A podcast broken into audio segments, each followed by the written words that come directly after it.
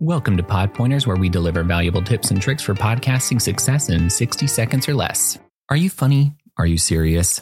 Are you a little more on the not safe for work side? When you sit down at your microphone and press record, you want to bring the same sense of self confidence and personality that you would bring to a family gathering or time with friends. Whether you're a solo host or a co host, being able to speak and remain natural in your language will convey to your listeners. If you're nervous or uncomfortable being recorded, do a few warm up takes to get the stress out and even try the age old practice of sitting in front of a mirror or turn on your camera's mobile app and smile into the camera app. You may feel silly, but it's hard to remain nervous or have your voice break when you focus on the excited person staring back at you.